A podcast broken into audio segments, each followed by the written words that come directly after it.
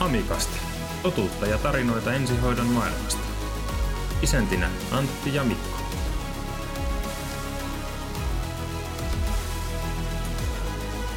Tervetuloa mukaan.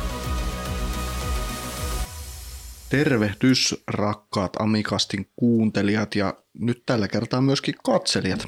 Eli ollaan aloitettu nyt jo paljon pyydetty ja toivottu videotuotanto. Sitä ei pyytänyt vissiin kukaan muu kuin sinä. No, oot siihenkin vähän pyytänyt.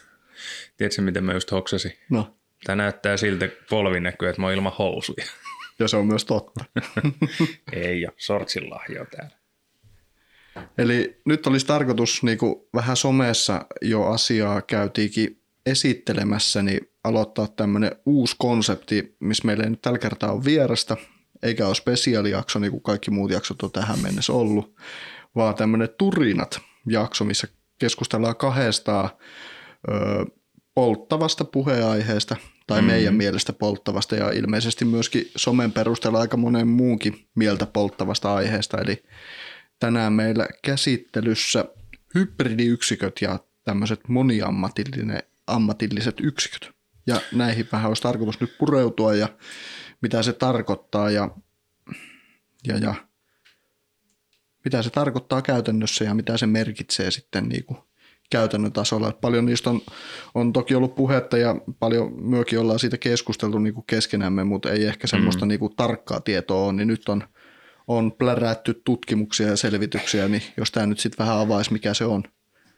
Kyllä, siis ihan koitin leikkiä toimittajaa ja, ja, ja tota, kaivoin, no tuossa on kuusi, noin kahdeksankymmentä sivusta nippuu erilaisia selvityksiä ja muutama tutkimus ja osa on vähän parempia ja osa vähän huonompia. Ja onko se vähän niin kuin meidän jaksot? En, en ne on kaikki hyviä. Aivan. Osa on selkeän, selkeän yksi katsantakantaisia, että ne katsoo hyvin suppeasta kulmasta asioita, mutta, mutta, mutta ainakin jotain faktaa löytyy. Ja se, mikä tässä aiheessa nyt se suurin ongelma tuntuu olevan, olevan että näitä malleja on monenlaisia, että on mm. pari kolme eri, eri systeemiä. Miten sitä moniammatillista yksikköä tuolla ensihoidon ja pelastuksen rajapinnassa on käytetty ja sovellettu, ja mistään niistä ei oikein löydy semmoista niin kuin vaikuttavuuden arviointia, ainakaan mä en löytänyt. Eli Joo. missä niin kuin selkeästi olisi tutkittu sitä, että, että onko tämä järjestelmälle potilaalle hyödyllistä, vaan se on keskittynyt enemmän siihen, että miten se käytännössä koetaan, se työ siinä yksikössä, että onko se kuormittavaa, mikä kuormittaa, minkä tyyppistä koulutustarvetta kaivattaisiin lisää, minkälaisella koulutuspohjalla yksikön henkilöstön pitäisi olla ja semmoisia asioita enemmänkin. Ja onhan tässä nyt toki muistettava se, että Suomessa järjestetään ensihoitoa edelleenkin aika monelle eri tavalla ja maakunnat on, on maantieteellisesti ja myöskin niin kuin väestöllisesti hyvin erilaisia. Mm. Nämä ei, ei ihan yksi yhteen, ei sovikaan mihinkään niin kuin maakuntaan nämä mallit. Joo, joo ei. Et toki on, on, voidaan ottaa tiettyjä tunnuslukuja, että mm. et on kunta X ja kunta Y eri puolilla Suomea, joissa on suurin piirtein samantyyppiset etäisyydet ja samantyyppinen terveydenhuoltojärjestelmä, keskitetty yhteispäivystys ja, Kyllä. ja, ja molemmissa kunnissa on keskimäärin saman verran vuorokaudessa ensihoidon tehtäviä, niin sit toki siitä voi jotain hakea, että olisiko se toimiva sitten toisaallakin se Kyllä. sama malli. Ja sitten ehkä myöskin on vähän se, että meistä ei kumpikaan ole tämmöisessä hybridiyksikössä ollut, tai minä en ainakaan ikinä ollut töissä. Ei, ei, ei pysty ihan semmoisella niin, niin sanotulla kokemusasiantuntijuudella nyt tähän asiaan lähtemään, mutta toki tuttuja on ollut ja ollaan myöskin haastateltu sitten ehkä heitä ilman pöytäkirjaa niin sanotusti. Mm. Ja siis ylipäänsä ehkä kokemusasiantuntijat, on, no, niillä on oma arvonsa, mutta mä ainakin ajattelisin, että muutaman kokemusasiantuntijan mielipiteiden ja kokemusten kannalta ei kannata lähteä tekemään mitään suurempia suunnitelmia ja päätöksiä, että näin me nyt järjestetään meidän alueella niin. pelastus ja ensihoito. Ja onhan toki jokaisella kokemusasiantuntijalla on aina se, mikä sinullakin oli viime jaksossa, ketu häntä kainalossa, niin hmm. aina, on, aina on joku agenda siellä taustalla. Mä en enää muista, mikä mulla oli. Kuun- sinun pitää kuunnella se jakso. Mutta tosiaan konseptin nimi on Turinat ja näitä Turinajaksoja nyt pyritään sitten tekemään aina näihin väleihin ja toivotaan toki, että jos on polttava puheenaihe, minkä haluaisi saada esille, niin meihin voi olla yhteydessä. Kyllä, ja, ja ainakin itse on vähän semmoinen henkilö, että kun vähän jostain innostuu, niin sitä mielellään perehtyykin aiheeseen, niin kuin tästä paperimäärästä voi, voi päätellä. Toki voisi joku ehkä esimerkiksi puoliso vinkata, tai ehkä se saat toki jo vinkata, että pitäisikö sun kohdentaa tuo sun tarmo johonkin hyödylliseen. Eikö tämä mukaan ole hyödyllistä? Lähinnä tarkoitti vissiin, että voisit vaikka käyttää sitä niihin sun opintojen edistämiseen. Mutta... No mutta siinä vaiheessa, kun sisäministeriö ottaa meidät haastatteluun tämän selvityksen pohjalta, niin... Niin. Tämä voi olla vielä merkittävä teko. Kyllä, mutta jos, jos niin kun tulee mieleen jokin aihe, mikä olisi teidän mielestä semmoinen, että sitä pitäisi käsitellä tai siitä pitäisi puhua enemmän, se pitäisi nostaa puheenaiheeksi, niin vinkatkaa ihmeessä ja mielellään perehdyn tai perehdytään sitten. Kyllä. Ja kerrotaan sitten, että mitä mieltä me ollaan aiheesta. Kun tätä jaksoa tuossa äsken mietittiin, niin onko se lähtökohta nyt se niin kuin siellä Tampereen valtuustossa, että älkää sekoittako tai älkää hämmentäkö minua faktoilla tai olen jo päätökseni tehnyt. Mm. Kannattaa valita sitten vaan sopivat faktat. Niin, nimenomaan. Eikö se ole niin kuin perinteistä tämmöistä, niin kuin, kun päätöksiä tehdään, niin ainoastaan ne parhaat faktat, mitkä itteensä miellyttää, niin pitää löytää sieltä. Nyt ollaan kyllä aika niin kuin tälleen avarakatseisesti tätä asiaa selvitetty. Joo, mä luulen, että ne, jotka meidät tuntee, niin tietää kyllä, mikä meidän mielipide ehkä tästä aiheesta on. Hmm. Mutta ainakin itse pyrin siihen, että koittaisi katsoa vähän oman, oman sieltä vinkkelin ulkopuolelta avoimesti asiaa. Että, että se, että jumittaa sinne omaa poteroon, niin se ei koskaan kyllä ole hyvä asia. Eikä onneksi meiltä tulla kysymään päätöstä mihinkään maakuntaan, että otetaanko nämä hybridiyksiköt käyttöön mm. vai ei. Et. Mut kyllä me jollain tuhannen euron kokouspalkkiolla voidaan tulla vaikka, vaikka asiantuntijoiksi. Per, sitten. per henkilö. Niin henkilöä kohti mm. tietysti. Kyllä. Älä rupea heti aliinnoittelemaan. Niin, niin, johonkin valiokuntaan asiantuntijoiksi. Että kyllä. Aina meidät mielipiteen saa. Niin, se on varma, kyllä. Mitä Mut, sun kässäri sanoo? Mistä lähdetään? Purkaa. Lähdetään purkamaan tätä... Ihan alusta, eli lähdetään miettimään nyt ihan alkuun, että mikä on se moniammatillinen yksikkö tai hybridiyksikkö? Mitä sillä tarkoitetaan? No tiedätkö? No ei vaan kyllä se kai tässä tapauksessa tarkoitetaan nyt sitä, että siinä moniammatillisessa yksikössä niin työskentelevät henkilöt, toinen olisi sitten ensihoitaja ja toinen olisi sitten pelastaja tai toisessa mallissa kenties toinen ensihoitaja olisi ainakin suorittanut pelastuspuolen kursseja, että sitä voitaisiin käyttää sitten sekä ensihoidon että pelastuksen tehtäviin. Niin ja eikös Pohjois-Karjalan malli esimerkiksi ole semmoinen, että siellä sopimuspalo tai siis pelastushenkilöstöä virkasuhteessa olevia on, on niin kuin velvoitettu kouluttautumaan lähihoitajaksi. Niin ainakin jonkun noista selvitysten mukaan se oli vähintään Joo, lähihoitajaksi ja kyllä. Osa on jopa sitten ensihoitajia. Malleja on monia, että on esimerkiksi Kymenlaaksossa on se pelastaja- ensihoitajatyöpari, jossa on vielä erikoisajoneuvo. Hmm. Ja sama on käsittääkseni Etelä-Savon puolella, mutta sitten taas Kainuussa ne taitaa operoida ihan normaalilla ambulanssilla. Niin kuin Pohjois-Karjalassakin, ne on ihan normiambulansseja ja sitten tuossa oli jossakin noissa malleissa oli se ratkaistu Pohjois-Karjalan malli ilmeisesti niin, että jos tulee palopuolekeikka, niin palomies ottaa sen tai pelastaja ottaa sen paloauton ja ensihoitajalle ambulanssilla sitten samaa paikkaa sitten ne yhdessä sankarillisesti sammuttaa sen. Hmm. Heti välittyy sanavalinnoista sun asenne. ei, ei, ei, ei, ei. Sitä ei pidä todellakaan ottaa niin. Joo, mutta siis idea on se, että samassa yksikössä on useamman eri substanssin osaajia. Et on pelastaja, pelastuspuolen osaaminen ja on se hoidollinen terveyspuolen osaaminen.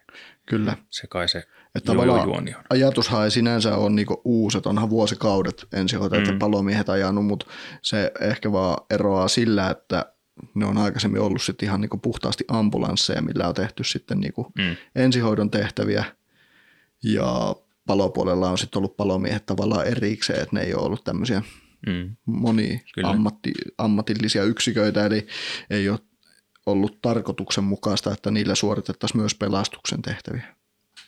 Se kai on se, mm. mikä tässä on niinku tavallaan uutta niihin vanhoihin verrattuna. Mutta se, että päästäisiin tähän asiaan vähän syvemmälle, niin me ei pitäisi varmaan selvittää, että mikä, mikä se on sitten se pelastaja. Sulla oli vissiin luntti siitä. Oliko?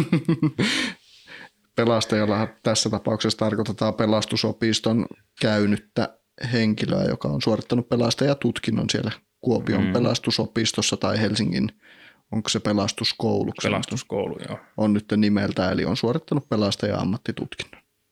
No mikä se on sitten ensihoitaja?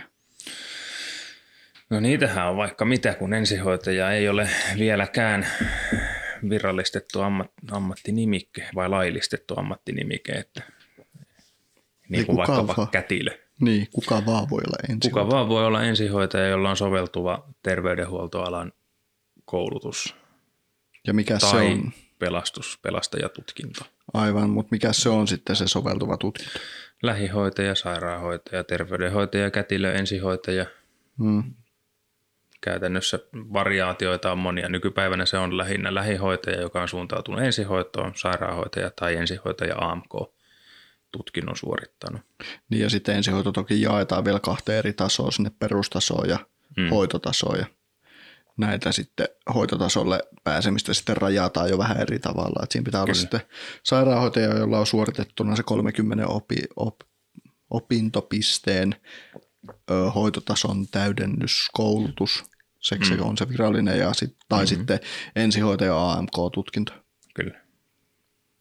Eli näitä kahta ammattiryhmää sinne nyt sinne hybridiyksikkö tai moniammatilliseen yksikköön ollaan haettu ja eri puolilla Suomea ja haetaan ilmeisesti edelleenkin, mutta sitten on myöskin sitä toisenlaista mallia käytössä. Mennään niihin malleihin vähän sitten myöhemmin, mutta, mutta se, että nyt tiedetään mitä ne on ne ammatit, mitä siellä autoissa vilisee, niin päästään ehkä vähän helpommin tässä asiassa eteenpäin, mm. mutta mitäs näissä tutkimuksissa on kerrottu sitten, että mikä se on se, mitä tällä toiminnalla tavoitellaan? Eli miksi ne pitäisi nyt sitten saada sinne samaan autoon? Mitä no se, ne on ne kipupisteet siellä? No se suurin syy on se, että halutaan niin kuin vähemmillä resursseilla tuottaa enemmän palvelua kansalaiselle. Sehän se niin kuin pääasiallinen pointti on ja, ja, ja siihen pyritään just siten, että saataisiin etenkin nyt näissä malleissa, missä on se pelastaja siellä toisena siitä työparista, niin sen pelastajan mukana saadaan sitten paperilla ainakin vietyä sinne kohteeseen viranomainen mahdollisimman nopeasti, koska he on, niin kuin ensihoito on ympäri vuorokauden näillä aloilla sitten valmiudessa, minuutin lähtövalmiudessa, niin se Joo. sitten nopeammin sinne paikalle pääsee kuin vaikkapa P viisikymmentäyksi päivystä, eli tämmöinen koulutettu päällystöpäivystäjä, joka toimii vaikkapa nyt jonkun pienen kunnan paloaseman niin. yhteydessä ja kotivaralla olossa. Eli palveluiden parantaminenhan siinä on se pääpointti. Mut miten nyt sit, jos tämä on toki hyvä pointti, mutta jos näitä tutkimuksia miettii, niin mitä olet mieltä niinku siitä, siltä pohjalta, että onko tässä mennyt nyt enemmän niinku tavallaan pelastustoimen niin kuin intressit edellä, eli halutaan sitä pelastusvalmiutta nostaa, kun sitten ehkä mahdollisesti ensihoidon niin kuin intressi edellä. No kyllä se varmaan niin on, että ne pelastuspuolen suunnalta käsittääkseni on, on aloite yleensä lähtenyt, ja, ja korjatkaa toki, jos se on väärässä, mutta tämmöinen käsitys mulle jäi, ja se nimenomaan se pääasiallinen syy on nimenomaan se, että saahan esimerkiksi Helsingin pelastuslaitoshan sai isot uhkasakot siitä, että he ei pääse tavoite vasteisiin. Toimintavalmiusaikaan. Niin, toimintavalmiusaikaan ei päästä, eli he, he tavoittaa onnettomuus, tulipalopaikat sen kohteen li, li, liian hitaasti, hmm. ja senhän takia siellä nyt uusia asemiakin suunnitellaan, että saataisiin levitettyä verkostoa enemmän ja nopeammin tavoitettua ne kohteet. Ja, ja tietysti kun mennään Kehä Kolmosen ulkopuolelle tai, tai näin tänne meidän alueelle esimerkiksi, niin täällä ei ole ammattipalokuntaa kuin kahdessa kaupungissa käytännössä, eli Lappeenrannassa niin. ja Imatralla. Kyllä. Ja, ja se tarkoittaa toisin sanoen sitä, että on, on kaksi keskuskuntaa käytännössä, joissa on minuutin lähtövalmiudessa on se viranomainen pelastuspuolella.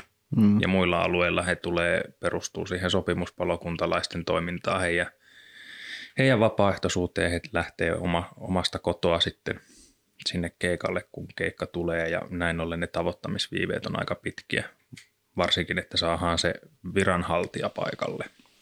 Kyllä, tuossa oli ainakin, mie on siis se enemmän nyt syventynyt tuohon Kainuun selvitykseen, mm. ja siinä oli aika monessa kohtaa mainittu se varallaolojärjestelmän purkaminen sen Itä-Suomen hovioikeuksen mm. oikeuden päätöksen pohjalta, ja se ainakin tuntuu nyt, mitä tätä asiaa on nyt tutkinut ja setvinyt, niin se on varmaan aika monessa paikassa ollut osa syy siihen, miksi tätä asiaa on lähdetty selvittämään, että se sopimuspalokuntien varallaolojärjestelmä mm. saataisiin purettua, että se on, on, on ilmeisesti pelastuslaitokselle melko kallis paukku. Niin, se oikeuden päätöshän taisi olla semmoinen, että, että se tulkitsee, että nykyiset varallaoloehdot on niin tiukat, että se on rinnastettavissa normaaliin työhön. Kyllä. Ja silloin pitäisi maksaa normaalin työn mukainen palkka. Ja sitten kuitenkin ja se sopimus. Ja sen myötä sitten niin. se palkkakustannus nousee on. aika reilustikin. Kyllä, mutta sitten taas toisaalta niin varallaolojärjestelmässä voit olla varma siitä, että niitä lähtiöitä aina on siellä. Et koska hyö on mm. varallaolossa, niin silloin hyö on sitoutunut siihen, että hyö lähtee sinne tehtävälle. Mm. Kun sitten taas, jos ei ole tämmöistä varallaolosysteemiä, niin se tavallaan voisi sitten sitoa ihmistä siihen, mm. että se lähtee myös sille tehtävälle, kun se tulee. Kyllä. Ja varallaolosysteemi toki myöskin ensihoidosta tuttu, mutta ei taida enää hirveästi nykypäivänä olla käytössä missään. Ei, ei ainakaan mun tietääkseni siitä aika pitkälti luovuttu, että jos ei ihan tuolla pohjoisessa sitten, missä tehtävämäärät on alle yksi keikka vuorokaudessa. Niin, niin kyllä. Mutta se on varmaan niin ollut se, ainakin tuon Kainuun selvityksen mukaan, niin se on ollut semmoinen niin iso tekijä tälle, että miksi tätä asiaa mm. on lähdetty selvittämään, että saataisiin sitä pelastustoimen valmiutta. Tietysti ehkä se kysymys kuuluu myöskin tässä se, että onko se sitten se yksi pelastaja tai pelastustoimen kursseja käynyt henkilö siellä pelastuspuolen tehtävällä, niin onko se sitten, niin kuin siis sanot, että paperilla lisää sitä valmiutta, mutta onko se sitä autuaaksi tekevä oikealla tehtävällä? Niin, niin. Väkisinkin, ja mitä tuolta vähän, vähän samaa niin kuin noista haastattelututkimuksista voi lukea, niin siinä on vähän semmoinen kuva piirtyy ainakin itselle, että, että hybridiyksiköllä saadaan paperilla enemmän samaan rahaan hmm. nopeammin niin kuin sinne vaikka nyt kolaripaikalle. Kyllä. Mutta se ongelma tulee siinä, että, että se on edelleen kaksi eri osan puolikasta. Et siellä ei ole kokonaista savuparia hmm. tai siellä ei ole kokonaista ensihoitoyksikön työparia, vaan siellä on molemmista yksi puolikas. Kyllä. Ja silloin kummallakin on siihen omaan substanssiinsa, siihen omaan alaansa varmasti riittävä hyvä osaaminen, mm-hmm. mutta on paljon asioita, joita ei pysty tekemään molemmilla puolilla ilman, että siellä on kaksi saman alan ihmistä samalla substanssilla koulutuspohjalla. Niin. Ja, ja silloin herää ainakin itsellä kysymys, että, että onko se sitten todellisuudessa tehokasta tuottaa palvelua, joka saavuttaa kyllä kohteen ehkä etenkin pelastuspuolella nopeammin kuin nykyinen mm. malli, mutta se ei välttämättä pysty siellä sitten varsinaisesti tekemään mitään. Mutta varmaan just se, mitä mietittiin niitä faktoja, mitä sieltä halutaan nostaa, niin ne saadaan niinku erilaisilla mittareilla asiat näyttämään erilaiselta, mm. kuin mitä haetaan sitten taas. Ja sit se, mitä äsken vähän jo pohdittiin tuossa, se, että onko tämä sitten niinku, ö, enimmäkseen pelastuksen intressi edellä mm. menty, mikä nyt tässä tapauksessa toki on ihan ymmärrettävää, koska se on se ehkä suurempi ongelma siellä maakunnissa, se mm. pelastus, pelastuspuolen ongelma. Kyllä. Mutta se on varmaan ollut se, tosiaan se lähtölaukaus tälle asialle, ja miksi tätä on nyt selvitetty ja miksi AMiCastikin tätä nyt rupesi selvittämään. Mm. Me ollaan vähän tämmöinen, niinku, ollaanko me vähän niin kuin M O T-ongelma? Köyhän miehen M O T. Niin. nyt täytyisi sit saada semmoista kuvaa, että tästä näppäimistöltä tulee semmoisia viestejä niin kuin M O T:ssa aina. Ei tule viestejä. Joskus tulee, mutta ei nyt. Meidän pitäisi saada joku haastateltava ihminen, jolla on nimi muutettu ja pikselöity naama ja sitten se Kyllä. puhuu semmoisella möreillä äänellä. Niin, eikä kukaan tunnista sitä. Mutta sinä olet tosiaan nyt paneutunut näihin erilaisiin malleihin, mitä Suomessa on nyt käytössä ja, mm-hmm.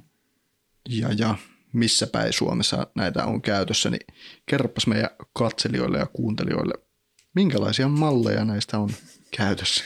Esittelen. No siellä Kainuussa ö, esimerkiksi sen mallihan toimii niin, että, että siellä on pienemmillä paikkakunnilla nyt pilotoinnissa, oliko niitä yksi vai useampi, en muista nyt juuri, muistat sä? Siinä oli siinä selvityksessä oli ideana se, että, että noihin keskisuuriin kuntiin, niin, mitä Kainuu-alueella on, niin eli käytännössä kaikki muut paitsi Kajaani. Hmm. Niin siellä toimii ensihoito ympäri vuorokauden minuutin lähtövalmiudessa ja nyt se ensihoitoyksikkö toimii niin, että, että sinne on ainakin toista ensihoitajaa koulutettu, lisäkoulutettu niin kuin pelastuspuolen tehtäviin. Ja miten se tuossa loppuraportissa ilmaistiin, niin ainakin mulla särähti pahasti korvaan se, että, että, että siellä saatiin, siis siellä ennakoitiin just tätä Itä-Suomen hovioikeuden päätöstä, mm-hmm. että kohta meillä menee varallaolojärjestelmä uusiksi tai siitä tulee helvetin kallista mm-hmm.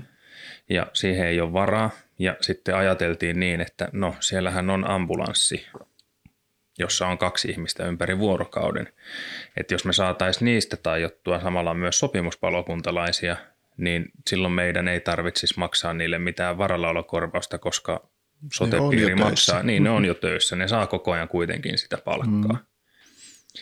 Ja se oli jotenkin vielä niin kirjattu sinne auki, että sopimuspalo, so, sopimussammutusmiehiä lisäämällä saadaan säästöaikaan. Eli siis käytännössä näistä ensihoitajista on ainakin, korjatkaa taas jos se on väärässä, mutta mitä tuota raporttia lukee, niin niistä on nyt sitten tehty sopimuspalokuntalaisia sen oman ammattiinsa lisäksi.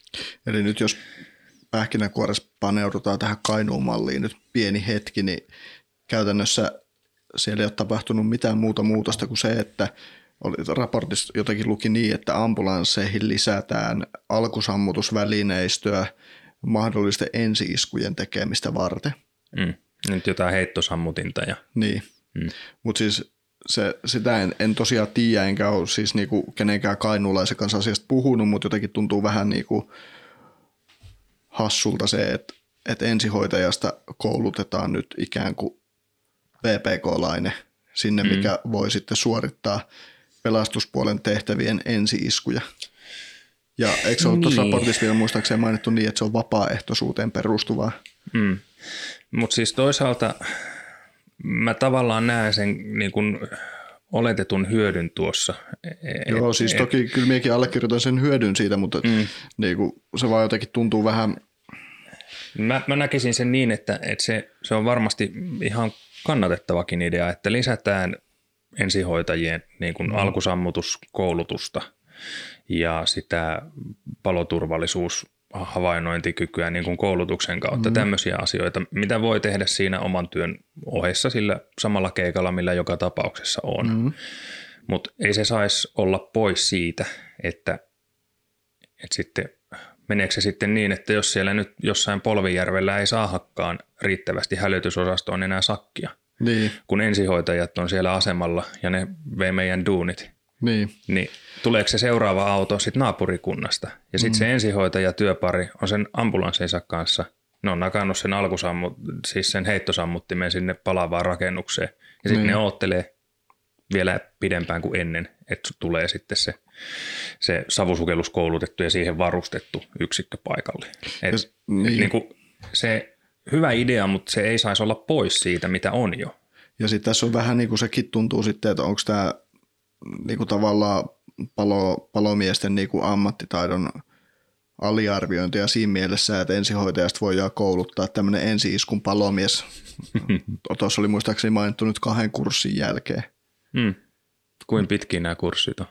En, en osaa sanoa, mutta jotenkin vähän niinku tuntuu, että Että eihän se, se ei nyt ole pääasia tässä niin kuin podcastissa, mutta tuntuu vaan vähän niin kuin oudolta sitten se ajatus siitä, että mm. kahden kurssin jälkeen sä oot käytännössä sitten niin kuin pelastustoimen valmiutta ylläpitävä henkilö jossain pienessä mm. kunnassa. Ja just sitten toi ongelma myöskin siinä, että, että miten se vaikuttaa sitten sopimuspalokuntien toimintaan. Niin. Ei ole tietoa Kainuusta miten, että onko se vaikuttanut oikeasti siihen mitenkään. No semmoista kuulin tuossa, kun soittelin vielä ennen nauhoitusta, että ainakin työhyvinvointi on, on niin kuin käsitykseni mukaan vähän heikentynyt siellä näissä hybridiyksiköissä. Joo. Että niin, koetaanko se sitten liian raskaaksi, liikaa vastuuta, liian vähän koulutusta vastuuseen verrattuna, että mikä se syy sitten on.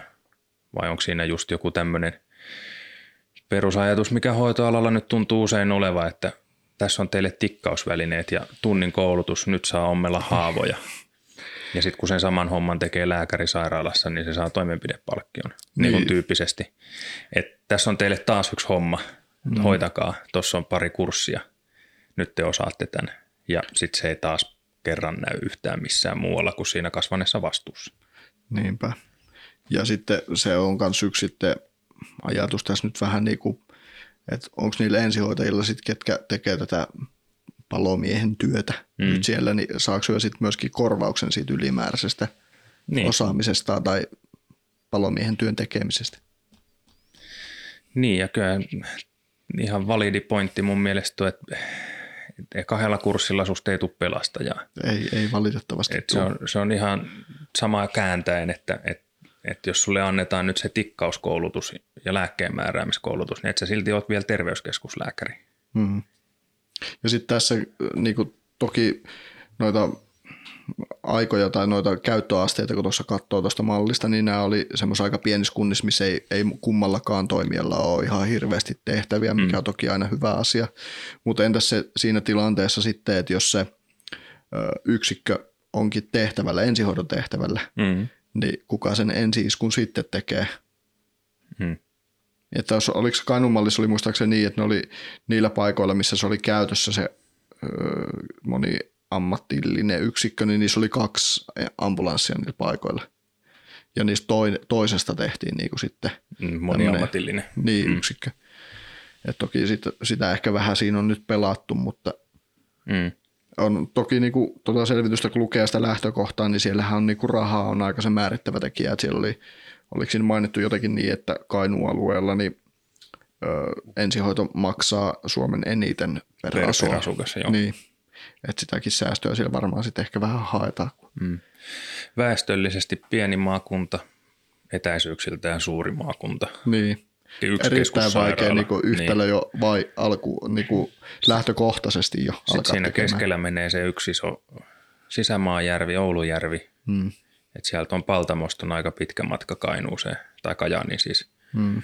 maantietä pitkin, kun pitää kiertää se iso järvi. Niinpä. Toki kuulostaa hirveän tutulta tälle eteläkarjalaisen korvaan, että, että on haast- ma- maastoltaan haasteellinen maakunta. Niin. Meillä on järviä ja sitten on vielä aika pitkulainenkin maakunta. Kyllä. Rannat on karikkoisia ja pellot on kiviikkoisia. Mm. Mutta siis niinku, toki on selkeä ongelma, mihin on niinku pureuduttu ja mitä on lähdetty selvittämään. Ja tämä on nyt sitten Kainuun malli ja jännityksellä odotamme, mitä se oikea loppuraportti sitten sen pilotoinnin jälkeen kertoo. Että mm. miten se on sitten toiminut, että onko se tuonut niitä, niitä hyötyjä ja mitä siinä on haettu. Mikä on mm. sitten loppujen lopuksi se, se, se niinku oikea hyöty siitä. Mm. No, toinen... Siinä Kainuun raportissa niin kuin näistä pelastuksen ja ensihoidon synergiaeduista, mikä siellä oli nostettu esiin, oli yhteiset niin kuin toimipistesuunnitelmat, että, että keskitettäisiin pelastus ja ensihoito saman katon alle, vaikka ne olisi niin kuin eri, organisaatioiden, eri organisaatioiden alaisuudessa, mikä on, se on varmasti järkevää ja kannatettavaa ihan milloin vaan, koska se, se tekee niistä toisen puolen tekijöistä tutumpia, oli ne sitten sopimuspalokuntalaisia tai ammattipalokunnassa. Ja, ja turha ehkä rakentaa kaksia seiniä. Niin, jos nimenomaan. Sitä yhtä seinää siirtää kymmenen metriä kauemmas, niin sinne sitten mahtuu vielä se ambulanssikin. Ja onhan se nyt lähtökohta, että palomiehet on keskimäärin ihan kivoja. Mm, joo, yleensä kyllä. Mm. Ja sitten siinä Kainuun mallissa oli myöskin haettu sitten sitä, että... Ää, pelastuspuolelle annettaisiin myöskin noita kotiin vietävien palvelujen niin kuin mm. tehtäviä myöskin, eli sieltä, olikohan se nyt mainittu niin, että sosiaalipäivystäjä voi tarvittaessa soittaa päivystävälle palomestarille, joka voi sitten antaa pelastukselle tehtävän esimerkiksi näistä turvapuhelinhälytyksistä ja mm. muista, että semmoista niin kuin etua siinä on haettu, mutta se oli ainoastaan näillä alueilla, missä se, se, se, se oli niitä ö, palomiehiä siis niin kuin ympärivuorokautisesti. Joo. No nyt hävisi se... ääni korvista. Ääni hävisi. Ääni Halo. hävisi. Ei kuulu mitään. Kyllä mulla kuuluu. Sulla on siellä johto löysällä. Tänne se syvemmälle. Noniin, rupesi Noniin. kuulumaan. Hyvä. Hyvä. Taas sulla on piuhat löysällä. Niin. Kaista no, nyt voi se... menettää kuulonsa edes hetkeksi. Tiakohtausiskin. Niin, no näitä sattuu. No sitten se Kymenlaakson malli, siellähän on vähän, ja siis tämä on suurin piirtein käsittääkseni sama kuin vaikka Etelä-Savossa, eli että siellä on erikoisvarusteltu ajoneuvo, jossa on sekä ensihoidon normaali välineistö että rajattu satsi pelastustoimen vehkeitä. Ne näyttää vähän sellaiset amerikkalaisilta ambulanssilta. Joo, ne on tehty vissiin sen Amarokin pohjalle.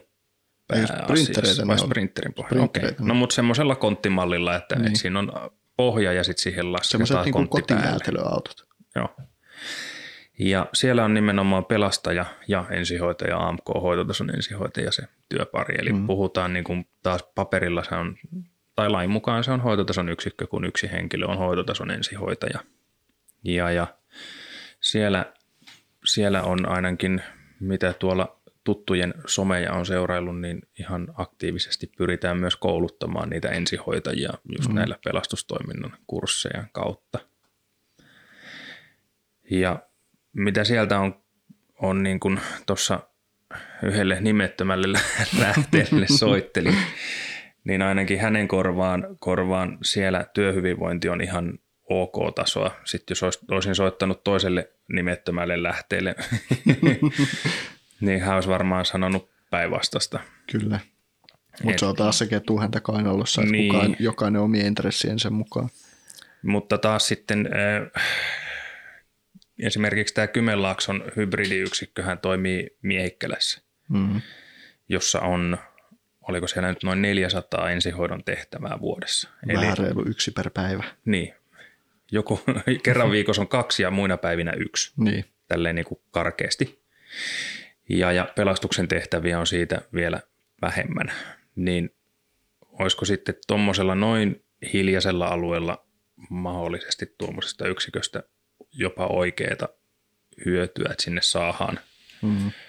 saadaan sitten edes jonkinlainen viranomaisen valmius, mutta taas se ei, ei se mun nähdäkseni poista sitä ongelmaa, että sen kerran kun siellä on se, se kiireellinen ensihoitotehtävä, niin hoitaja jää yksin päätöksenteon kanssa. Ja sitten taas, jos on se tulipalo, navetta palaa, niin, niin. kuka sinne menee savusukeltamaan? No ei ehkä navettaa välttämättä tarvitse, mutta... En tiedä, ei ole, ei ole käytynyt niitä pelastuksen niin, kursseja. Niin... Mutta siis jos vaikka nyt sitä savusukellusta vaatisi se niin. pelastuksen tehtävä, niin miten se sitten hoidetaan? Mutta tämä on niinku just se, mitä niinku varmaan käsitellään vielä tässä vähän myöhemmin, tätä niinku työturvallisuusnäkökulmaa, mutta se oma niinku mielikuva siitä ja tavallaan myöskin niistä nimettömistä lähteistä kuulunut se, se puhe siitä, että jos sattuu se tilanne, missä on liikenneonnettomuus esimerkiksi, missä on vaikeasti loukkaantunut potilas ja se pelastus, pelastaja, mikä siinä on siinä autossa, niin on tavallaan niin kuin sen alueen palokunnan päivystävän ryhmänjohtaja, mikä on myöskin sitten niin kuin mm. näissä malleissa ilmeisesti käytössä, eli hän johtaa niitä mm. vapaaehtoisia, jotka sitten. tulee sieltä mm. perästä, ja sieltä ensihoitajana sitten yksin sen vakavasti loukkaantuneen potilaan kanssa, mm. niin näin niin kuin ensihoitajan näkökulmasta, niin se on aika ikävä tilanne. Kyllä. Niin se, se ei, on... ei tule kyllä mieleen vakavasti loukkaantunutta, vammautunutta potilasryhmää, josta niin kuin suvereenisti pärjää yksin. Kyllä, mutta siis niin kuin, tämä liikenneonnettomuus sen takia varmaan aika hyvä esimerkki, koska siinä on sitten pelastuksellekin todennäköisesti sitä johtamista myöskin mm-hmm. ihan eri tavalla. Kyllä. Niin, niin se on niin kuin se ajatus, mikä tässä vähän painaa ja niin kuin just nimenomaan työturvallisuuden näkökulmasta.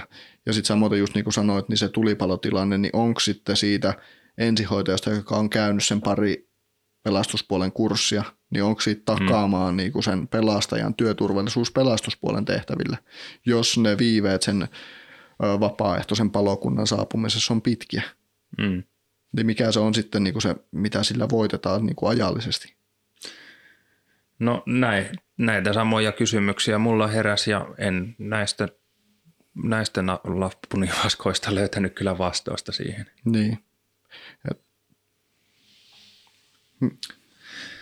No sitten vielä on se Pohjois-Karjalan perus, perinteisempi malli, sanotaanko näin. Että, että siellä se oli ilmeisesti pitkää käytössä. Joo, siis ihan parikymmentä vuotta käsittääkseni. Mm-hmm. Eli että pelastaja, kun hän saa viran, niin velvoitetaan kouluttautumaan oppisopimuksella lähihoitajaksi. Eli mm-hmm. tulee sitten kaksoistutkinnon omaava, että on, on, on terveydenhuoltoalan koulutus ja pelastajatutkinto. Eli on validi olemaan sitten ensihoidossa mm. sekä palopuolella. Ja silleen näistä kolmesta, niin kuin Kainuu, Kymenlaakso, Pohjois-Karjala, kun miettii tätä Aaltosen ja Huhtakankaa ylemmän A M K:n opparia, olenko riittävän pätevä työhön, mm. niin siellä just moniammatillisen yksikön kehittämisen ja koulutu- ylläpitämisen haastattelututkimusta tehtiin, ja se mikä siellä nousi esiin oli nimenomaan se, että sekä pelastajat että ensihoitajat oli sitä mieltä, että moniammatillisessa yksikössä toimivilla henkilöillä pitää molemmilla olla terveydenhuoltoalan koulutus. Mm-hmm. Optimina pidettiin sitä, että mikä on ehkä utopistinen, mutta ainahan saa toivoa vaikka karkkisadetta. Mm, oispa. Että molemmat olisi pelastaja, ensihoitaja, A M K taustalla. Hmm. Eli silloin on täysin päteviä niin kuin tekemään molempia asioita täyspainoisesti, eikä tule mitään rajoitteita niistä vastuukysymyksistä, että, hmm. että voiko se toinen toteuttaa lääkehoitoa esimerkiksi vai ei. Mutta semmoiseen tilanteeseen pääseminen on aika epätodennäköistä. No se vaatisi aika paljon aika motivoituneita työntekijöitä sitten niin. tämmöisiin paikkoihin töihin. Että. Kyllä, että tuleeko vaikkapa meidän alueelta mieleen. Mulla tulee yksi, niin. jolta löytyy molemmat.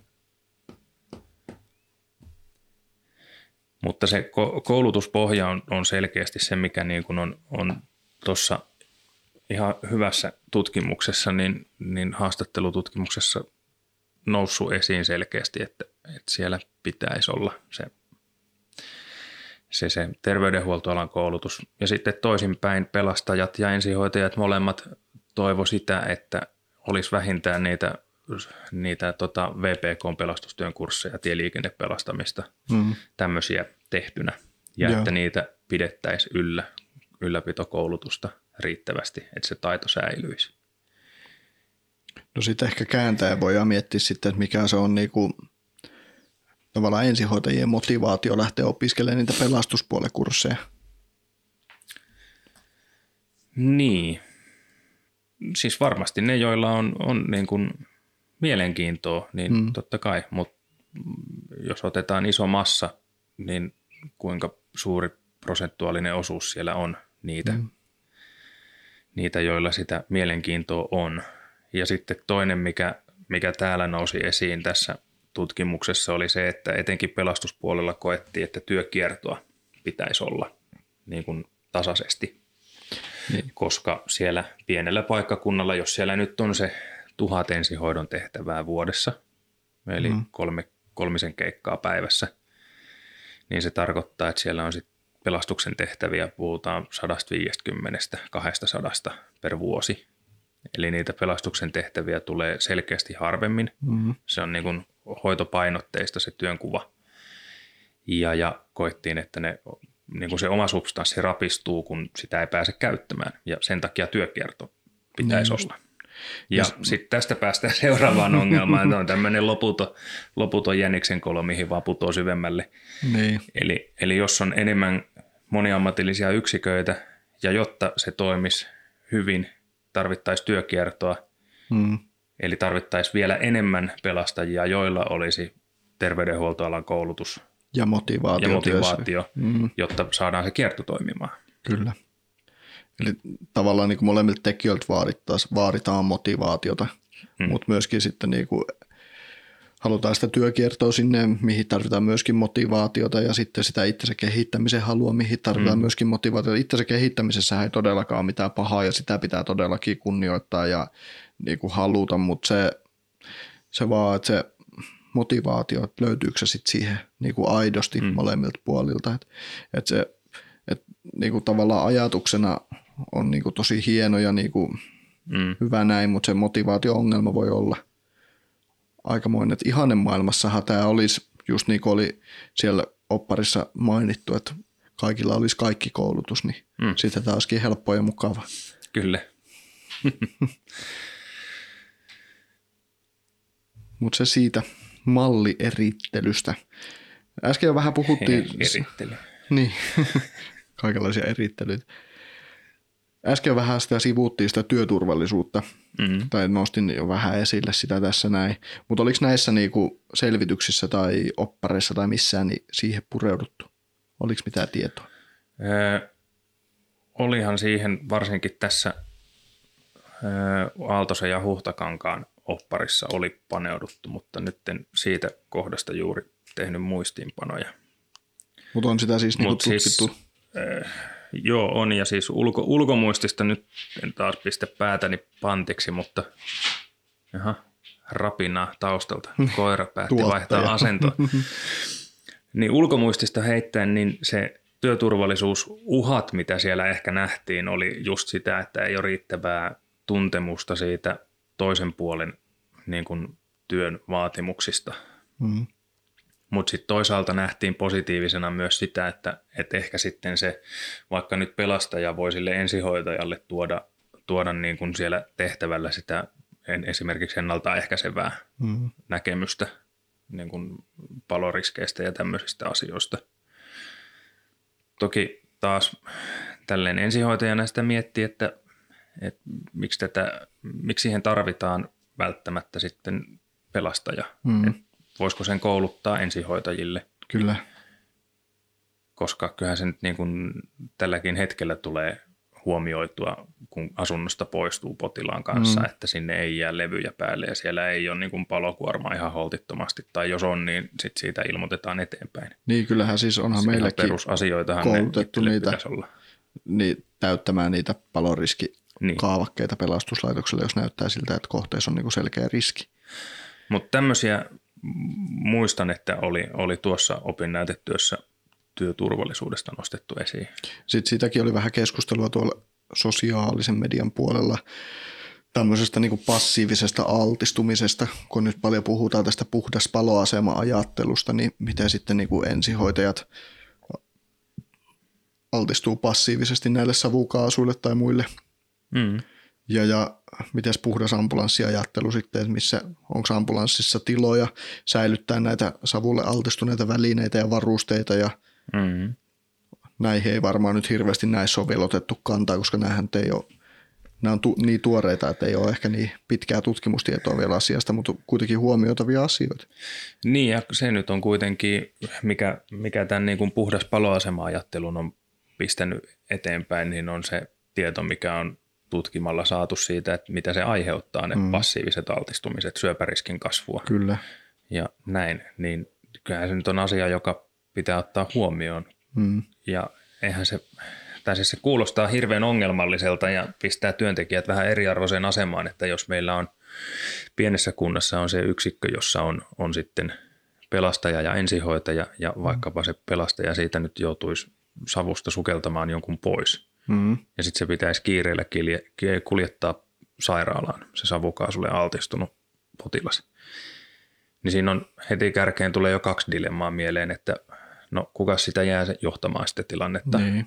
koska sen viranomaisen pitäisi sitten lähteä kuljettamaan, kuljettamaan. sitä ambulanssia. Niin. No toisaalta voiko se sitä kuljettaa, jos se on niissä savuisissa kamppeissa hyppää siihen auton etupenkille niin. ajamaan sitä autoa. Et miten... En tiedä, onko sitä kukaan niin kuin ottanut... Onko sitä testattu? Niin, onko... Tai siis, kun en ole pelastusalan ammattilainen, niin, niin. Onko, onko tämä se realistinen ongelma? Niin, tai sitten niin kuin se, jotenkin sekin on tässä niin kuin mielessä, että, että tavallaan rajaakse tämmöiseltä yksikö, yksiköltä sitten niinku toimintoja pois, mitkä normaalisti olisi ensihoidon niinku käytänteitä. Jossakin mm. maakunta-alueella pitkät välimatkat, pitkät, yleensä myöskin pitkät kuljetusmatkat, koska mm. harvassa niinku tämmöisessä pienessä kunnassa, Miehikkälässä tai muualla, niin ei siellä keskussairaalaa yleensä ole tai mm. yliopistosairaalaa, eli kuljetusmatkat on myöskin pitkiä, mm. niin voidaanko sitten sitä yksikköä käyttää samalla tavalla ensihoidotehtäviä kuin ennenkin, eli voidaanko sillä kuljettaa niitä pitkiä matkoja, koska silloinhan se pelastusviranomainen poistuu sieltä kunnasta. Mm. Entä silloin, jos se tilanne tapahtuu ja se on nyt toisella puolella maakuntaa mahdollisesti? Niin, kyllähän se aiheuttaa jo semmoisenkin ongelman, että, että jos hän on johtovastuussa oleva viranomainen, mm. niin miten hän voi toimintaa johtaa samalla, kun hän kuljettaa hälytysajoneuvoa? Niin, niinpä. Miten hän pystyy varmistumaan niiden alaistensa työturvallisuudesta tai, tai, tai niin. Tässä pitäisi olla nyt joku tämmöinen hybridiyksiköasiantuntija, joka voisi kertoa meille, että mm. miten se niinku oikeasti toimii, koska ei, mutta se vaan niinku tuntuu, että Että, että miten se on niinku ratkaistu sitten oikeasti, mm. koska onhan se, sekin niinku...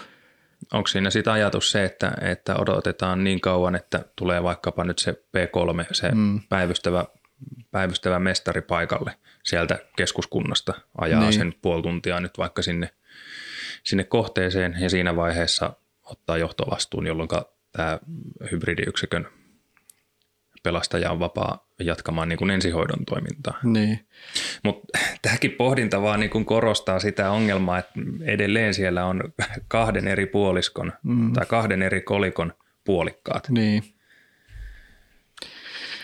Ja sitten jotenkin niin kuin sitten, näin niin kuin ensihoitajan aj- ajatuksena myöskin se, että, että se, että jos se halutaan pitää se tavallaan pelastusviranomainen nyt siellä kunnassa, missä se hybridiyksikkö on, mm. niin ettei se ensihoidon potilas tavallaan kärsi siitä, että se yksikkö ei ikään kuin voi poistua siitä kunnasta.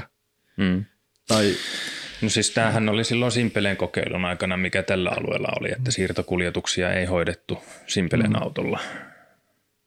Ja se taas aiheuttaa paineen muiden alueen yksiköiden yksiköiden toimintaan, että ne sitten hoitaa siirtokuljetukset. Niin. Toki, no, menee taas ehkä vähän yli aiheesta, mutta voi sitä aina miettiä sitäkin dilemmaa, että, että jos se simpeleläinen veronmaksaja nyt on, maksaa veronsa ja olettaa, että tällä, kun maksan veroni kiltisti, niin saan tietyn palvelun, esimerkiksi mm. sen ambulanssin, niin miten sitten se, että Simpeleen auto lähtee kahdeksan yhdeksän tunnin reissulle Helsinkiin. Niin, niinpä. Et silloinhan vuorokaudesta niin kun on yksi kolmasosa, jolloin sitä hankittua palvelua ei tavallaan ole saatavilla. Niin, ja yhtä laillahan se Simpeleen mummo myöskin niillä veroeuroilla hankkii sen pelastuspuolen palvelun mm, sinne. Kyllä. Mutta se, että se, se sitä hätää on niinku... varmaan kaiken kaikkiaan niinku se suurin kysymys, että onko tämä nyt se malli, millä se veroeurolle saa sen kannattavimman tuotteen. Niin. Onko miten se? Saadaan vastinetta rahalle. Niin. Ja sitten kuitenkin sillä tavalla, että siitä olisi oikeasti ja aidosti hyötyä kaikille. Mm. Sen kun keksisi, niin varmaan saisi palkinnon. Mm. Niin, ehkä kyllä. Jopa Nobelin. Olisi kyllä kova, jos saisi Nobelin. Semmoinen sote-Nobel. Lääketieteen, pelastustoimen Nobeli. Jos se olisi HUSin perustama palkinto, niin saisi varmaan semmoisen peintillä tehdyn kortin, että niin. Tässä on sote-Nobeli. AMiCastille ei lähtökohtaisesti ole HUSia vastaan mitään. Periaatteessa. Mutta ne kiitoskortit oli kyllä aika surkuhupaisia. No oli kyllä. Mutta jos nyt AMiCasti lähtisi, lähtisi tätä hommaa nyt miettimään, niin minkälaisessa toimintaympäristössä sinä näkisit, että nämä voisi toimia, nämä hybridiyksiköt? Mitä se vaatisi, että se toimisi? Mm. Mm. No ensin pitäisi tietysti, tietysti rajata sitä, että, että mitä mallia nyt tarkoitetaan. Niin. No siihen saat nyt päättää, sinä olet nyt diktaattori tässä Nobel-palkinto. No siis henkilökohtainen mielipide on se, että ensihoito on terveystoimen alasta toimintaa mm. ja sitä pitäisi tuottaa terveyspuolen ammattilaisten. Ja ensihoito on nykypäivänä varsinkin ja koko ajan enenevässä määrin. Se on, on niin kuin päivystyksen jatke. Niin, kotiin vietäviä palveluja. Niin, semmoinen semmoinen monihaarainen käsi, joka sieltä päivystyksestä ulottaa lonkeroitaan pitemmälle ja pitemmälle. Ja mitä tuossa oli toi S T M:n raportti, selvitys ensihoitopalvelusta, niin samahan siellä oli sairaanhoitopiirien niin kuin yksi, yksi iso teema oli se, että ensihoito on terveydenhuollon palvelu ja sen synergiaedut, ne tärkeimmät yhteistyökumppanit on just päivystys, kotiin vietävät palvelut, tehostettu kotisairaanhoito, kotihoito, turva-auttajat, mm. sosiaalipäivystys. Ja mitä pelastuspuolelle nähtiin hyötyjä, niin oli sitten enemmän niitä, että ollaan samassa tallissa, harjoitellaan mm. saman, samalla pihalla tieliikennepelastamista, ensivastetoimintaa ja näin poispäin. Onko mä sitten traditionalisti vai onko mä vaan jumiutunut tähän meidän eteläkarjalaiseen malliin, että, että meillä on, kun katsoo aamulla komennuslistaa, niin melkeinpä aina siellä on, valtaosa on niin kuin hoitotason ensihoitajia, mm. mikä on mun mielestä vaan hyvä asia. Se on. Et, et, mä en nyt vastannut kyllä vissiin kysymyksiä no vielä, et, mä vaan rupesin paasaamaan. Niin, sä et löytänyt nyt sitä, missä se toimisi. Missä se sitten toimisi? Mä jotenkin tota Kainuun mallia ihmettelin. Siis ylipäänsä sitä, että, että ensihoitohenkilöstöstä tehdään samalla myös sopimuspalokuntalaisia ja sillä tavallaan säästetään rahaa, että meidän ei tarvitse palkata ammattilaisia siihen pelastajahommaan. Mm. Onneksi siinä on käytetty sentään termiä sopimuspalokuntalaista, että jos ensihoitajista tehtäisiin vapaa-palokuntalaisia, niin se olisi hyvin ikävää. Et ei ole pakko, mutta... Mä en sitä Kainuun mallia ehkä nyt ihan lähtisi ostamaan, mutta, mutta, mutta hmm, se pitäisi, pitäisi olla, olla se oma kokemus ehkä näistä niin. eri malleista, että pystyisi muodostamaan selkeän mielipiteen. Mut, mut. Niin jos reunaehdot on niinku kuitenkin se, että lähtökohtaisesti ja millään näillä malleilla niin kulut ei saisi nousta, kun näitä aletaan, niin kun luki näitä eri malleja, niin se lähtökohta on aina se, että kulut ei saa nousta. Eli todennäköisesti ei voi olla, niin kuin, koska minä ajattelisin niin, että, että tämmöinen hybridiyksikkö niin ei voi olla sen kunnan ainut ambulanssi, koska mm. sitten niin näitä riskejä tai näitä, kun käytiin läpi tässä, niin se valitettavasti voi käydä niin, että se rajaa niitä ensihoidon tehtäviä aika paljon pois siitä. Mm. Ja sitten ensihoidon tehtävät on kuitenkin se suurin osa niistä tehtävistä, mitä niillä mm. autoilla on. Kyllä. Niin minun mielestä se, että lisätään pelastusvalmiutta, niin sen ei lähtökohtaisesti pitäisi sitten syödä sieltä ensihoidon päästä pois. Mm. Kyllä. Samaa mieltä mä tuosta on, että sen, sen ei pitäisi mennä niin, että otetaan yhdestä taskusta ja laitetaan se toiseen taskuun. Niin, joku se joskus tai silleenkin se vähän muotoilla, että jokaiselle jotain on, ei mitään kellekään. Mm. Mutta mä en ole vielä näistä ainakaan löytänyt semmoista, näistä kolmesta mallista, mitä nyt aiheeseen perehtyi, semmoista autuaksi tekevää mm. systeemiä, että näin tämä pitäisi järjestää. Niin. Eh, ehkä mä oon sitten vaan jumiutunut omaan laatikkoon, niin missä mä näen vaan niitä huonoja asioita, niin. Vaikka kuinka koettaa katsoa hyviä asioita ja on, on siis... On siis on näissä on hyviä, hyviä asioita. Hyviäkin juttuja, mm. joo, mutta, mutta kun se oma substanssi on ensihoidossa, niin sitä ensimmäisenä tietenkin miettii, että miten, jos mä toimisin hybridiyksikössä jossain maaseutukunnassa, josta on kolmekymmentä, neljäkymmentä, viisikymmentä kilometriä sinne keskussairaalaan tai lähimpään seuraavaan ambulanssiin, mm. niin miten se vaikuttaisi mun, mun työhön? Niin. Niin kyllä mä näen siinä enemmän uhkia kuin mahdollisuuksia ja aika selkeästi vielä. Onneksi tämä, me, tämä ei ole meidän päätös nyt niin sanotusti, että meidän pitäisi tämä asia päättää, mutta toivottavasti pystytään tuomaan vähän ainakin näkökulmaa niin kuin näihin hybridiyksikkökysymykseen, mikä on nyt valloilla. Ja mä en vaan pääse yli siitä, että tämä edelleenkin niin kuin, mulle vähän näyttäytyy sillä, että, että niitä pelastuksen puolen tilastoja pyritään parantamaan sillä, että saadaan virkamies ambulanssiin. Mm. Jolloin se tavoittaa toki paperilla, niin kuin aluksi sanoinkin, paperilla niitä, niitä, niitä kohteita nopeammin. Mm. Mutta se, että milloin se varsinainen toiminta alkaa ja kuinka tehokasta se toiminta on, niin siitä ei ainakaan mä en löytänyt näyttöä mistään tutkimuksesta ja se nyt mua kaikkein eniten kiinnostaisi, että niin. et, et siis jos, jos se pystytään niin kuin tutkien, tutkien näyttämään toteen, että tästä on hyötyä ja tällä tavalla saadaan samalla tai pienemmällä kustannuksella tuotettua parempi palvelu, niin sitten täytyy varmaan olla hiljaa ja syödä se niin. katkera keitto, mikä lautaselle laitetaan. Mut mutta siis lähtökohtaisesti eihän me niinku, miten voiko tälleen enää edes sanoa, mutta ei olla tuomitsemassa sitä niinku ajatusta, mikä tässä taustalla, koska mm.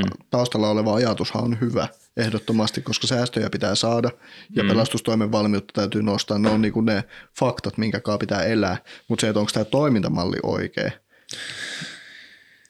Niin. Sen kun osaisin kertoa. Niin, se kun tietäisi. No onko meillä sitten vaihtoehtoja? Miten, jos sä saisit päättää, että, että jos nyt otetaan nämä hybridit pois pöydältä, mm.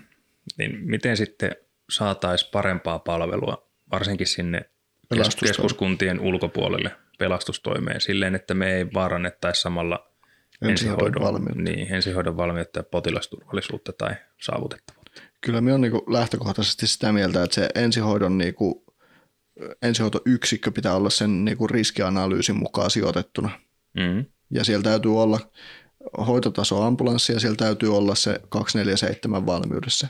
Et se on niinku lähtökohta, koska se takaa sen avunsaannin riittävyyden. Mm-hmm. Mutta se, että miten pelastustoimen valmiutta voitaisiin nostaa näissä niinku paikoilla, missä niitä tehtäviä, tehtävämäärät on, on rehellisesti matalat, mutta se kuitenkin mm-hmm. täytyy taata se pelastusvalmius siellä. Niin me on edelleen vähän sitä mieltä, että mitä sillä yhdellä pelastajalla tekee, mitä se pystyy tekemään. Mm. Se pystyy menemään paikalle ja tietysti ei ole et todellakaan riittävää substanssia pelastuspuolesta, että osasin sen kertoa, mikä on se riittävä määrä niitä palomiehiä sitten, mitkä pystyisi tekemään niin kuin sen mm. todellisen. Mutta on, on sitä mieltä, että sitä pelastajaa ei tässä tapauksessa pitäisi sotkea siihen ensihoitoon. Mm. Että olisiko se sitten niin, että siellä olisi...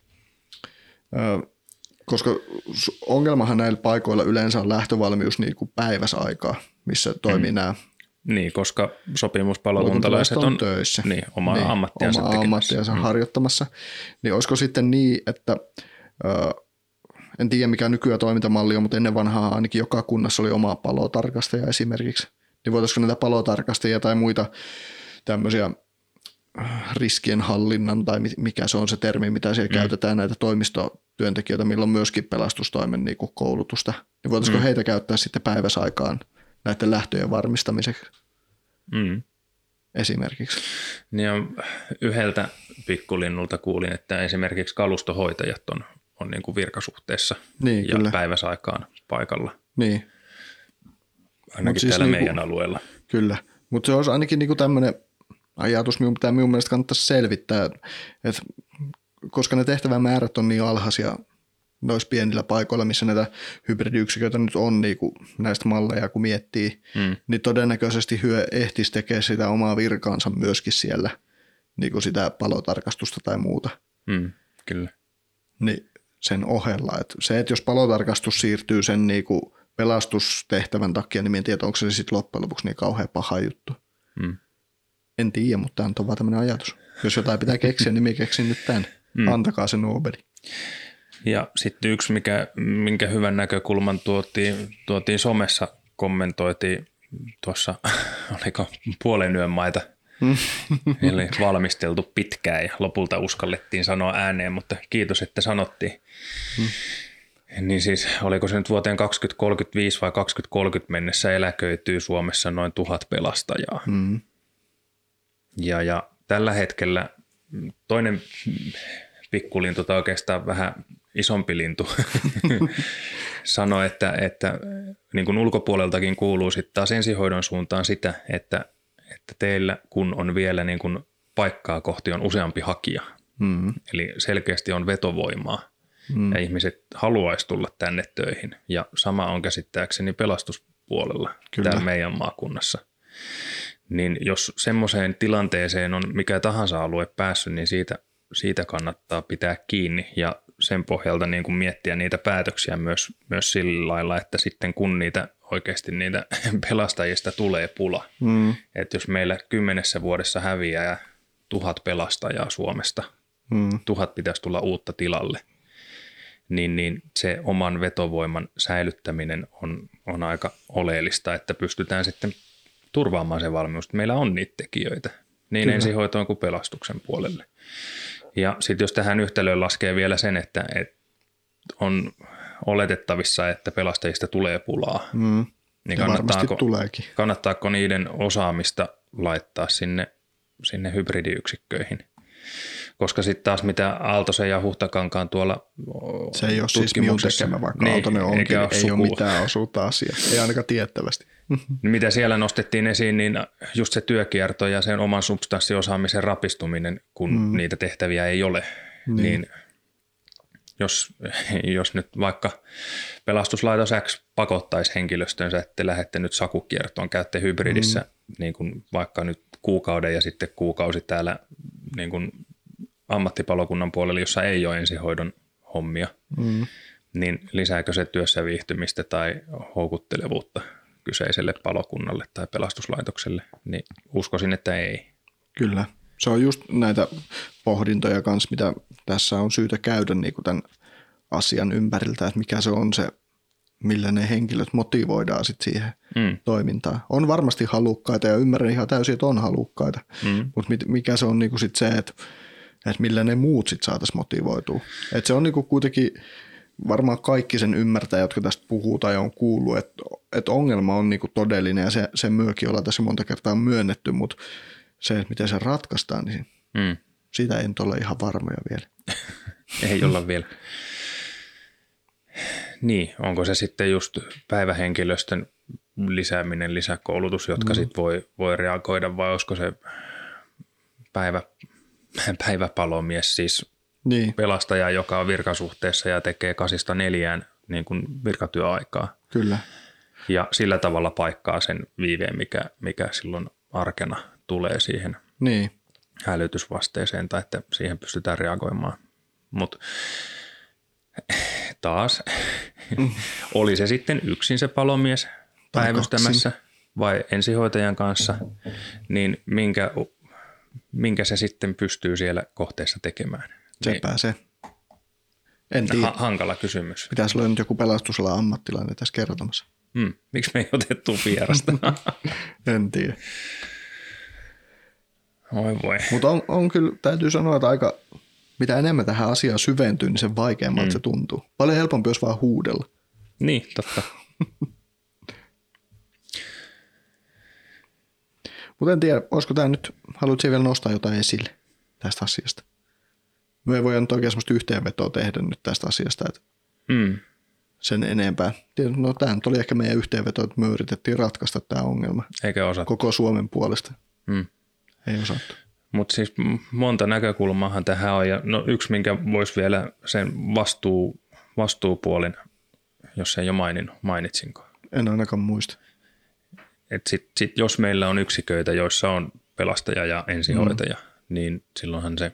korkeammin koulutettu lopun viimeksi vastuun kantaa. Mm. Ja ainakin mitä myös näissä tutkimuksissa osa nosti esiin oli se ongelma, että, että, että kun pelastajat, se heidän koulutus terveydenhuoltoon tai ensihoitoon on hyvin akuuttipainotteista, mm. mitä taas tehtävät ei todellakaan ole, niin, niin se myös syö heidän motivaatioon ja herkästi käy niin, että kun se moti loppuu, niin sitten se on sitä happihuopaa ja hanaa linjaa vuodelta kahdeksankymmentäviisi. Ja se ei taas sitten hirveästi edistä sen ensihoitajan työssä jaksamista, kun mm. se saa sen kaiken vastuun kannettavakseen. Ja, ja mm. sitten kun se tulee se akuutimpi tehtävä, niin sillä pelastajan ensihoidon opinnoilla niin, niin ei välttämättä pysty ehkä ihan sitä tukea antamaan kuin mitä sitten taas samantasoinen hoitotason ensihoitaja pystyisi, niin. vaikka nyt päätöksenteon suhteen. Kyllä. Ja no tähän liittyen vielä, niin voiko esimerkiksi pelastaja, ensihoitaja, A M K-työpari aloittaa vaikka ulkoisen tahdistuksen? Niin. Ei, ei. No siis varmaan, jos on pakko. Niin, no varmaan, jos on pakko, mutta siis niinku, tämä on just kans se, se, mikä on noussut esille näissä keskusteluissa, niinku se... Että näin niin kuin ensihoitajana, niin kyllähän se niin kuin työparin tuki on niin kuin tärkein tuki mm. siinä, kun ollaan jossakin tehtävällä. Kyllä. Niin en todellakaan halua niin kuin dumata millään tavalla pelastajia ammattitaitoa. He ovat todellakin pelastajia ja täysiä ammattilaisia omassa mm. työssään, eikä siitä niin kuin mitään. Ja varmasti jos on motivoitunut ja halukas saamaan sitä ammattitaitoa ensihoidon puolella, niin varmasti saa. Mutta se, että mm. niin kuin, että onko sit motivaatiota riittävästi opiskella sitä ensihoitoa, että näissä tilanteissa, niin kuin just esimerkiksi tahdistin tai tahdistus tai joku muu tämmöinen, niin riittää se osaaminen ja kokemus ja kaikki muu siihen tukemaan sitä ensihoitajaa. Mm. Ja ihan sit... samalla tavalla kääntää myöskin pelastuspuolelle, että riittääkö sillä ensihoitajalla, joka on käynyt ne kaksi kurssia, mm. niin riittääkö ammattitaito, kyky ja motivaatio tukea sitä pelastajaa sit siinä tilanteessa. Hmm. Niin. Ja vaaditaanko siltä ensihoitajalta sitten ne samat kuntotestit esimerkiksi kuin niiltä pelastajilta? Mm-hmm.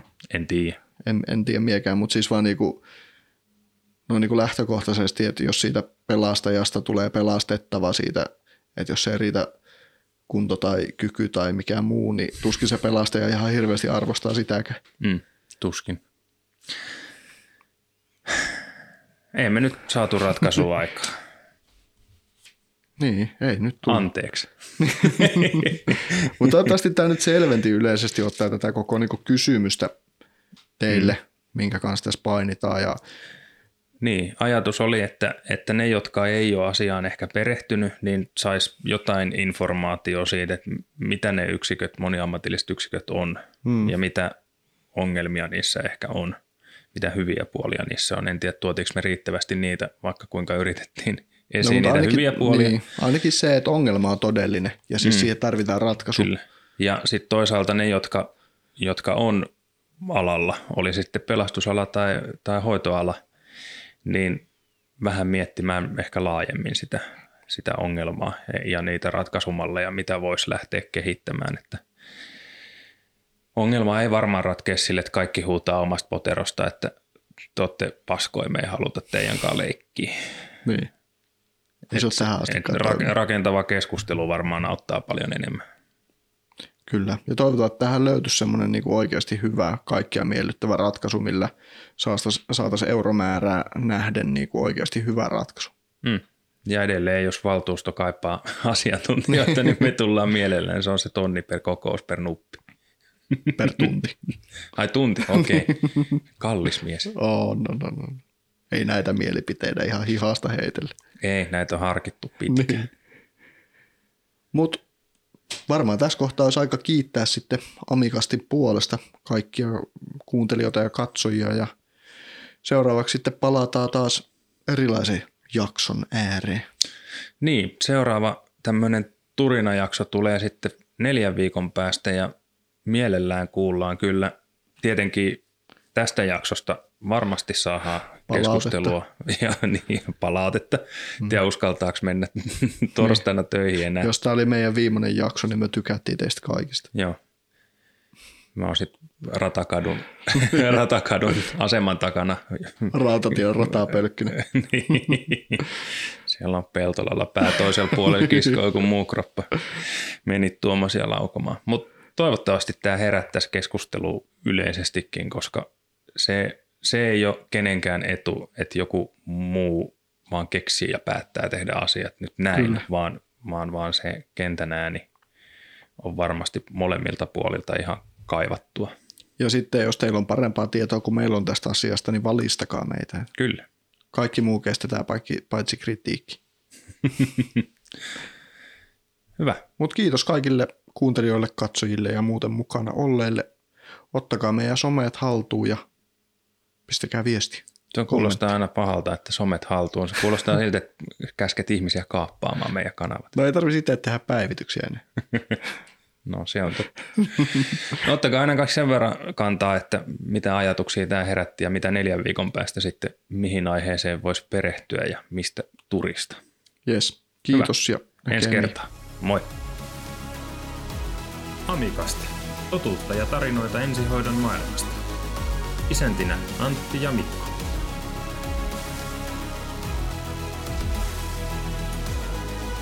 Tervetuloa mukaan.